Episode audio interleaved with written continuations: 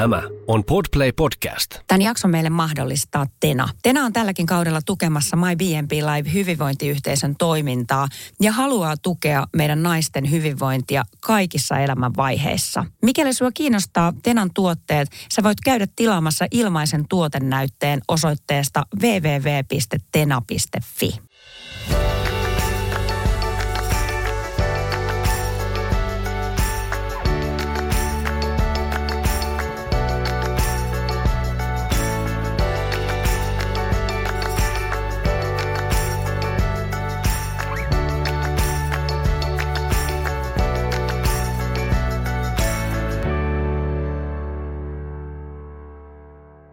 Tervetuloa takaisin studioon, Leena. Hei, me puhuttiin viime kerralla sunkaan hormonikorvaushoidoista. Ja tänään me puhuttaisiin sitten vaihdevuosi aikaisesta liikunnasta ja ehkä muutenkin vähän hyvinvoinnista. Mitä mieltä sä itse oot, millaista liikuntaa vaihdevuosien aikana kannattaisi harrastaa? No mun mielestä pääasia olisi edes et jotain liikuntaa.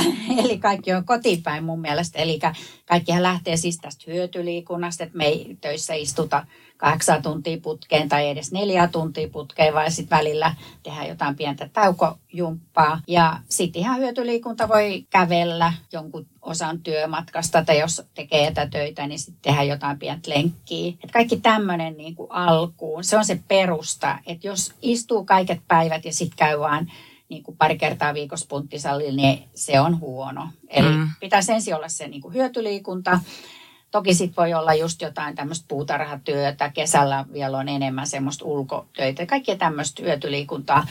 Mutta kyllähän vaihdevuosissa niin kuin estrogeenipuutos ja ihan ikääntyminenkin, niin kyllähän ne vaikuttaa siihen, että, että lihakset lähtee surkastumaan. Ja sitten jos ei käytä hormonihoitoa, niin siinä on vielä se ongelma, että luusto lähtee haurastuun. Eli kun estrogeenia ei enää elimistössä ole, eli se oikeastaan alkaa siinä menopaussin kohdalta ihan pikkasen ennen sitä, niin ensimmäisenä viitenä vuotena niin menetetään 2 prosenttia luustosta per vuosi. Eli se on niin kuin ensimmäisenä viitenä vuotena lähtee 10 prosenttia luustosta. Ja sen jälkeenkin se on sitten noin vajaata prosenttia per vuosi. Ja tähän niin kuin lisää sitten riski kaiken näköisille osteoporottisille murtumille, rannemurtumat on yleisiä naisilla. Mm. Ja sitten yli 70 sitten tietenkin ne lonkkamurtumat. Että tämmöinen luustoliikunta, jossa tulisi, tulisi tota, sille luustollekin tärähdyksiä, niin se olisi tosi tärkeää. Mm. Aivan. Miten sitten, sä oot itse puhunut omassa somessa lihaskunnosta ja saa nimenomaan, että naiset salille rohkaiset. Voiko se, voiko se, ja sitten sit on paljon meitä, jotka valittaa sitä, että, että en ole koskaan elämässä niin, kuin joutunut kärsiin lihomisesta, mutta nyt vaihdevuosi iässä sitten yhtäkkiä sitä painoa rupeaa kertymään. Voiko vaihdevuosi iässä vielä kasvattaa lihasta kautta kiinteyttää kehoa? No minkä ikäisenä tahansa pystyy mm. kasvattaa lihasta, se on ihan selvä. Että tietenkin se on vähän työlämpää, mitä vanhempi on ja sitten, että mikä se lähtökohta on. Että jos on jo lihasta kohtalaisen paljon, niin se on aina vähän vaikeampaa kuin, että jos ei ole esimerkiksi kuntosalilla koskaan käynyt tai punttein nostellut. Sitten se alku on vähän tietenkin nopeampaa, mutta tietenkin voi, se on ihan selvä. Joo, just niin. Eli, mutta se on hitaampaa, just näin. Ja sanotaan, että aineenvaihdunta hidastuu ja lihassa täytyy tehdä enemmän töitä asioiden eteen. Mistä se johtuu? Miksi se niin on? No itse asiassa tästä aineenvaihdunnasta on kyllä sellaista dataa, että se alkaa hidastua vasta joskus 60 tai ehkä 63 veena kuulin Ihan totta. tästä luentoa. Joo, tätä on tutkittu. Että kyse ei olekaan siitä, vaan äh, kyse on enemmän, enemmän tosiaan siitä, että ei jakseta liikkua. Että se kaiken näkö, näköinen pikku liikehdintä, se vähenee.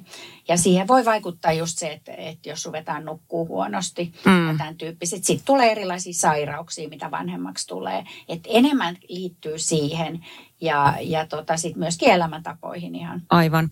Elämäntavoista puheen ollen, hei muuten meillä yksi nainen kysyy täällä, että voiko tu- tupakoiva nainen käyttää hormonikorvaushoitoa? Hyppäsin vähän aiheesta, mutta tärkeä kysymys. Joo, joo kyllä, kyllä voi. Että se ei ole mikään este. Että yleensä pyritään silloin kyllä ihon kautta annosteluun, että me ei lisätä sitä veritulppariskiä, mitä se tupakointi jo itsessään lisää. No entä sitten, kun liiku, sanotaan, että liikunnalla nyt on tietenkin paljon terveyshyötyjä, mutta onko käytännössä, onko meillä arjessa jotain asioita, miten me voidaan helpottaa vaihdevuosioireita. Ihan niin kuin tarkoitan luomuna, että ei mennä nyt niihin estrogeenihoitoihin, hormonihoitoihin. Onko mitään faktaa siitä, että liikunnalla olisi vaikka hyötyä näissä oireissa? No mitään kovaa faktaa siitä ei itse asiassa ole, että liikunta nimenomaan auttaisi näihin kuumiaaltoihin, hikoiluihin, mutta noin yleisesti tiedetään, että, että sopiva määrä liikuntaa voi parantaa esimerkiksi yöunen laatua, mutta vaihdevuosioireisiin, varsinaisiin näihin kuumiaaltoihin, hikoiluihin, niin, niin ei oikein vahvaa näyttöä siitä ei ole. Miten mä itse koen, että kun mä menen,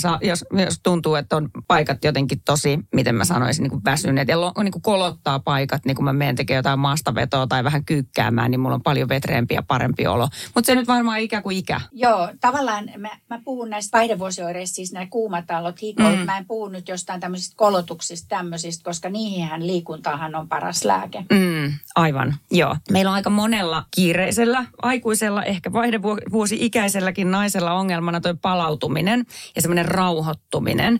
Onko sulla siihen jotain hyviä vinkkejä, miten aikuisen naisen kannattaisi huoltaa kehoaan tai hoitaa, hoitaa mieltään? No nykyään paljon puhutaan näistä tällaisista esimerkiksi, esimerkiksi mindfulness-treenistä ja tämmöisestä, että tota, ehkä semmoinen terve itsekkyys olisi semmoinen hyvä, mitä naisten pitäisi oppia. Et musta tuntuu, että keskikäisellä naisella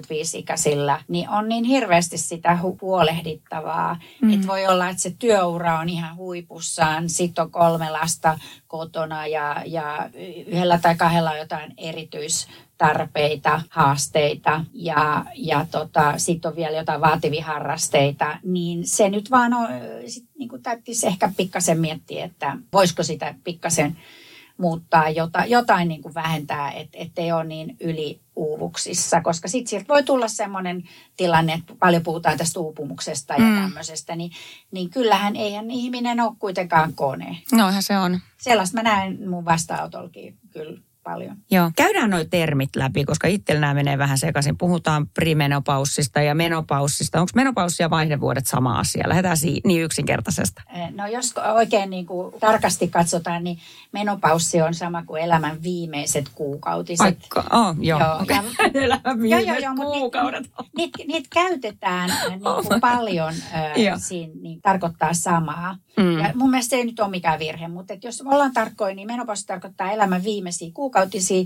Ja kun kuukautiset tuppaa harvenemaan ennen kuin tulee ne elämän viimeiset kuukautiset, niin oikeastaan vasta vuoden kuluttua tietää, että milloin se menopaussi on, on niin kuin tapahtunut. Et menopaussi on tapahtunut silloin, kun on vuosi viime, viimeisistä kuukautisista. Ja se on semmoinen ää, määritelmä siinä mielessä, että, että silloin se munasarjojen estrogeeni tuotanto on niin kuin lähes loppu. Ja, ja tota, tää, ennen tätä munasarjojen estrogeenin kokonaan loppumista, niin on se aikakausi, jolloin se vähän vähitellen hiipuu. Ja se aikakausi, se on niin kuin esivaihdevuodet tai perimenopaussi. Eli se on just se aikakausi, jolloin munasarjatoimintaa on vielä vähän. Se ei ole kokonaan loppunut, mutta se on selvästi alentunut. Ja usein ne oireet alkaa just tästä perimenopaussissa, eli ennen sit niitä kuukautisten loppumista. Ja tota, silloin se voi olla vähän vaikea ymmärtääkään, että se on niinku just ne, että se on ne vaihdevuosioireet. Ja, ja silloin ne, kun nämä labrakokeetkaan ei oikein kerro, että se aivolisäkehormoni FSO-arvo voi olla normaali tai sitten mm. se on koholla. Et silloin ne oireet kertoo lähinnä, että et onko sitä estrogeenihoidon tarvetta. Aivan. Ja toki nämä on kauhean yksilöllisiä asioita, mutta onko meillä semmoista jotain benchmarkkia noista niin kuin ikähaarukoista? Joo, Missä iässä on. mikäkin vaihe ilmenee? On, on. Eli kaiken kaikkiaan niin kuin normaaliksi menopausiksi katsotaan, eli että et se munasarjatoiminta loppuu, niin, ja nimenomaan se estrogeeni sieltä loppuu, että munasarjat erittää sen jälkeen vielä vähän testosteronia, niin se on 40 jonnekin 58. Ja kuitenkin yhdellä prosentilla menopaussi tapahtuu jo alle nelikymppisenä ja se katsotaan niin kuin sairaudeksi. Se on niin kuin ennenaikainen munasarjojen toiminnan hiipuminen. Ja silloin estrogenihoito korvataan niin kuin sataprosenttisesti, Kela-korvaukset tulee. Mutta jos se tapahtuu nel, yli nelikymppisenä, se katsotaan normaaliksi. Et 40-45-vuotiaana, jos, jos tapahtuu menopaussi, niin se tapahtuu noin 10 prosentille. Et se on aika varhainen. Mutta kyllä ne oireet tyypillisesti tulee just 45-50. Et se on ihan tavallinen ikä. Et sä et ole ollut yhtään niin kuin supernuori, kun sulla noita oireet on tullut. Niin, just näin.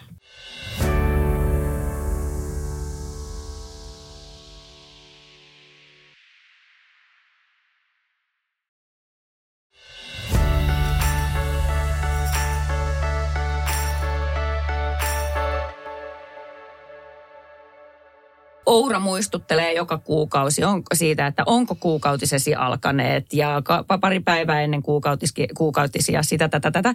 Mulla on hirveän huono omatunto siitä, kun mä en varmaan kymmenen vuoteen tiennyt, koska mulla on kuukautiset, koska, koska kierukka.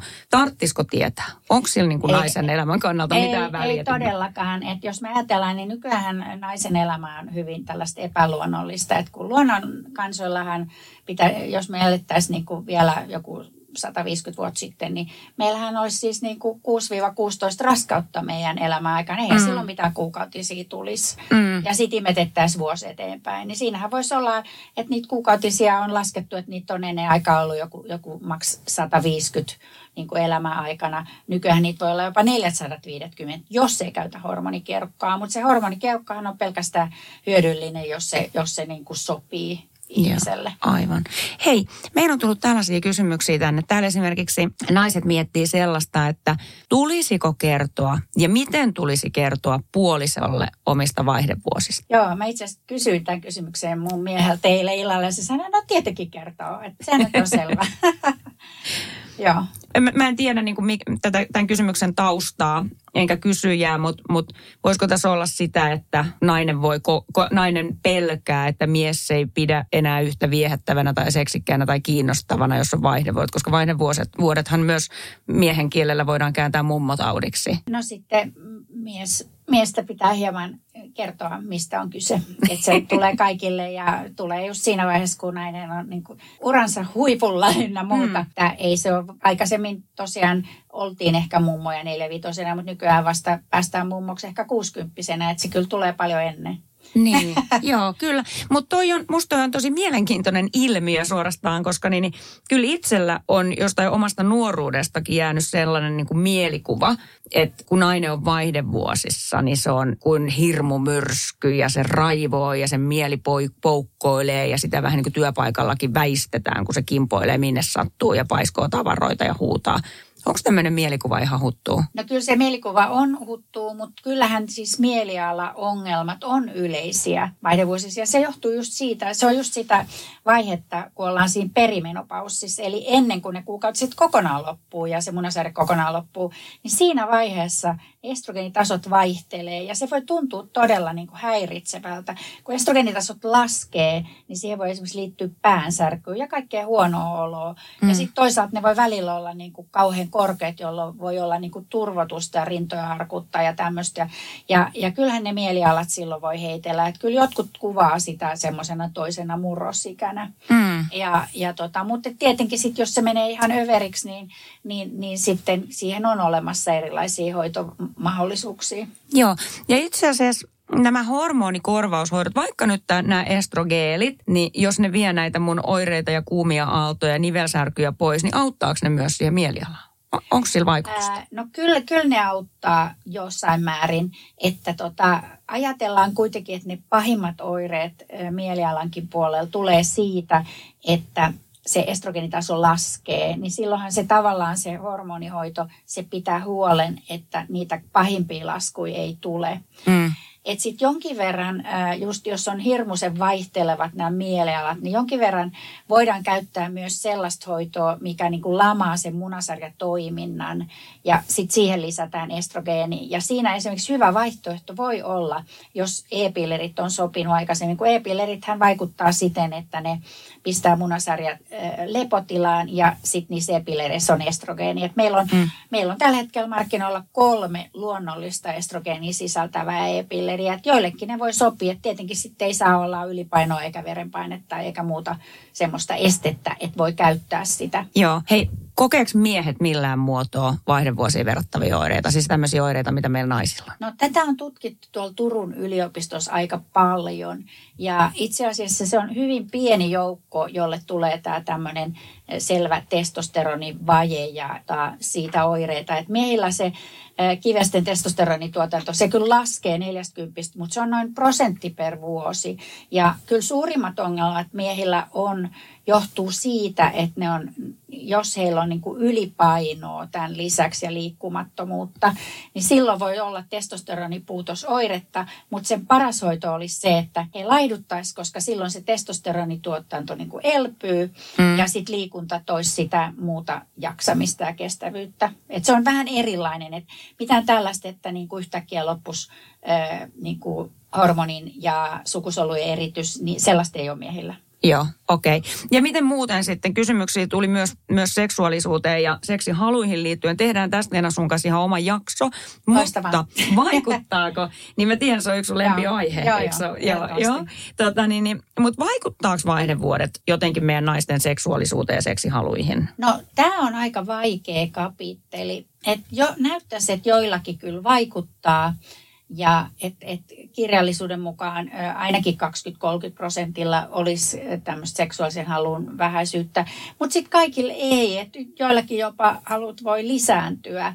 Mutta se suurin ongelma ehkä seksuaalisuuden suhteen on se, että jos ei käytä mitään edes paikallishoitoa sinne emättimeen, se emättimen limakalvo ohenee, kun siellä ei ole estrogeenia. Ja, ja sitten jos tulee niin kuin rupeaa aristamaan seksiä, varsinkin yhdyntä, tulee mm. kipuja, niin sitten rupeaa jännittämään niitä lantiopohjaliaksia ja sitten on todellinen kierre ja voi olla yhdyntä ihan mahdotonta, niin kyllähän se niin vaikuttaa siihen, ei, ei kukaan halua tehdä jotain, joka ei tunnu hyvältä. Mm, kyllä. Hei Merja on kysynyt meiltä, että millaisilla elintavoilla voi varhentaa tai hidastaa menopaussia vai voiko? No helpoin tapa varhentaa menopaussia on tupakointi. En suosittele kenellekään ja se olisi tärkein terveysteko, mitä voi tehdä, niin on tupakoinnin lopettaminen. Mm. Et siihen on erilaista lääkitystäkin käytettävissä. Se lyhentää elinikää ihan älyttömästi.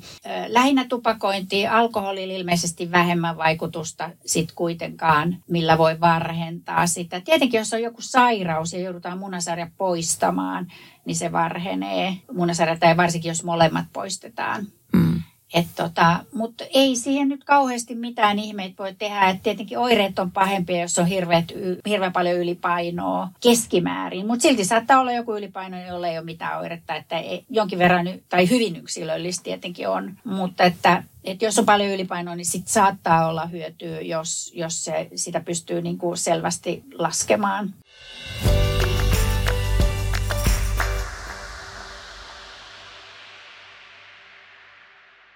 Hei, Sanna-Mari kysyy, mikä on mun mielestä äärettömän hyvä, hyvä kysymys, että voisitko sä Leena kertoa vaihdevuosien hyvistä puolista? Me kauheasti puhutaan aina näistä oireista ja vaivoista ja voivotellaan, ja yleinen mielikuva on aika negatiivinen kuitenkin, niin nyt niitä hyviä puolia pöytään. Saisko? No, jos harrastaa yhdyntäseksiä, niin ei tarvii raskauden ehkäisyä. Mm. Että ainakin se. Ja sitten ihan jos ajattelee niin kuin elämää, niin saattaa olla, että, että ne lapset kasvaa ja, ja tota, on paljon enemmän aikaa loppujen lopuksi miettiä, mitä itse haluaa elämältään. Että mä ainakin itse ajattelen, että tämmöiset asiat on tärkeitä.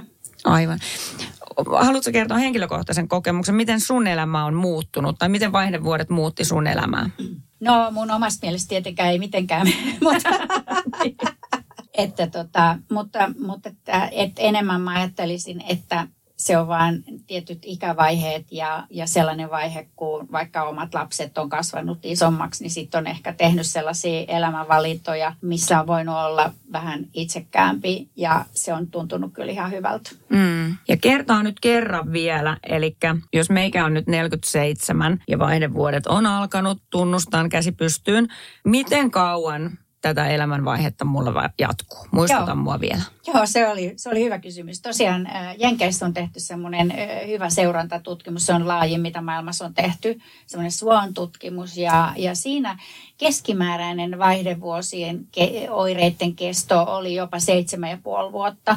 Ja kun pieni osa on siis, joille ei ole yhtä oireet, niin kyllä se keskimäärin mun mielestä on semmoista 70 vuotta. Sitten valitettavasti on semmoinen 10-15 prosenttia, jolla on yli 15 vuottakin kestää oireet.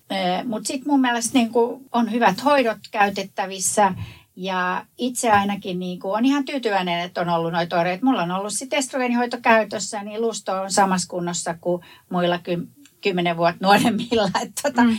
et, et, en mä näe siinä niin kauhean äh, iso, iso ongelmaa, jos pystyy käyttämään hoitoa ja löytyy sopiva hoito. Sitten tietenkin, jos, jos ei, niin, niin siinä, siinä on, on, voi olla isoja ongelmia.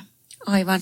Hei, eli niin kuin nyt mä haluan tähän vielä täsmennyksen, eli nämä estrogeenihoidot, nämä geelit, paikallisgeelit ja muut, niin ne vaikuttaa myös siihen mun luuston vahvuuteen. Ne pitää mua, joo, joo. se ei ole vaan niitä oireita, mitä me tässä nyt joo, hoidetaan. Joo, et, ota, yleensä suositellaan siis hoito, hormonihoitoa, jos on oireita, mutta siitä saadaan sitten semmoisia lisähyötyjä, kuten että se luuston haurastuminen ei lähde käyntiin, mikäli sitä estrogeenia on niin kuin riittävästi. Ja tietenkin liikunta siihen myöskin sitä, siihen auttaa. Eli luusto, lihaksisto ja myöskin niin kuin verisuonet ja varsinkin siis valtimot. Mm. Et monissa tutkimuksissa on todettu just, että sydäntautikuolleisuus on pienempi niillä, jotka käyttää hormonioitoa. Sitten kakkostyypin diabeteksen esiintyvyys on vähäisempi. Niin. Et siitä on hirmusti, siinä on paljon tämmöisiä lisä, lisähyötyjä. Ja ne tietenkin niin kuin, niitä on eniten niillä, jotka sitten rupeaa nukkuu paremmin sen takia tai joku muu oire lähtee. Et jos ei ole mitään oireet, niin silloin katsotaan, että siitä ei ole ehkä niin paljon hyötyä sitten ja sen takia sitä ei suositella. Okei, okay. joo, mutta mun mielestä oli äärettömän tärkeä, koska sitä jotenkin me suomalaiset ollaan tämmöisiä ihmeellisiä, että kaikki pitää kärsiä ja pitää sinnitellä tässä kuin soturi jotenkin. Niin jotenkin tämä antoi mulle vielä paremman piiliksen noista, noista tota korvaushoitojen käytöstä, koska mä en pelkästään helpota omaa oloani, vaan mä myös sitten parannan sitä omaa hyvinvointia moni muun tavoin myös. Ja, ja sitten on muitakin lääkkeitä. Nyt on varsinkin tullut markkinoille ihan uusi lääke, joka auttaa sitten näihin kuumiin aaltoihin ja hikoiluihin, että, että jos ei pysty esimerkiksi sairastetun rintasyövän takia käyttämään näitä hormonihoitoja, niin on niitä muitakin, muitakin ihan lääkkeitä, mitä, mitä sitten kannattaa käydä kysymässä Joo. siellä lääkäriltä. Aivan. Hei, Aino kysyy, tämä voi ehkä olla meidän lopetuskysymys tänään. Aino kysyy, että mitä vaihdevuosien jälkeen, onko, onko silloin vielä elämää ja minkälaista? On elämää, että suomalainen nainen elää yli 80 että tota, et kyllähän ne oireet yleensä silloin on jo loppunut. Pikkuhiljaa sitä, sitä tosiaan sitä estrogeeni voi sitten jossain vaiheessa kokeilla vähentää sen käyttöä tai lopettaa kokonaan. Ja keskimäärin silloin noin 50 prosenttia pystyy sen lopettamaan ja 50 prosentille tulee sitten jotain oiretta ja sitten se voi aloittaa toki uudestaan, mutta sitä ei kannata mm. hirveän montaa kertaa sitä lopetusyritystä tehdä niin kuin joka vuosi, että tota, siitäkin voi sitten keskustella sen oman lääkärin kanssa. Aivan. Ja vaikka mä sanoin, että lopetuskysymys, tämä on pakko ottaa vielä, koska Jaana, tuttu nainen, on täältä kysynyt, että hänellä on koko aika, hän oli käyttänyt siis estrogeenilääkitystä ja vaikuttaa siltä, että vatsa oli tosi turvonnut ihan koko aika. Ja hän lopetti sen hoidon sen takia, kun hän ei sietänyt sitä vatsan turvotusta. Ja sen jälkeen se turvotus lähti pois, hänellä oli parempi olla, mutta mitä sitten tapahtui? Sitten tuli ne kuumat taalot ja jatkuva työheräilyt ja muut. Eli tuli näitä toisia, vähintäänkin yhtä ikäviä vaivoja. Mitä tässä kohtaa Jaanan kannattaisi tehdä? No varmaan neuvotella gynekologin kanssa, että joku hyvin pieni annoksinen estrogeeni ottaa sitten käyttöön. Että sitten täytyy miettiä, että oliko sitä jotenkin liikaa siinä. Siinä joskus myös keltaraushormonin vaihtaminen voi tuoda apua, että, että, tota, että se pitäisi arvioida kokonaisarvio siitä, siitä hoidosta. Aivan, joo.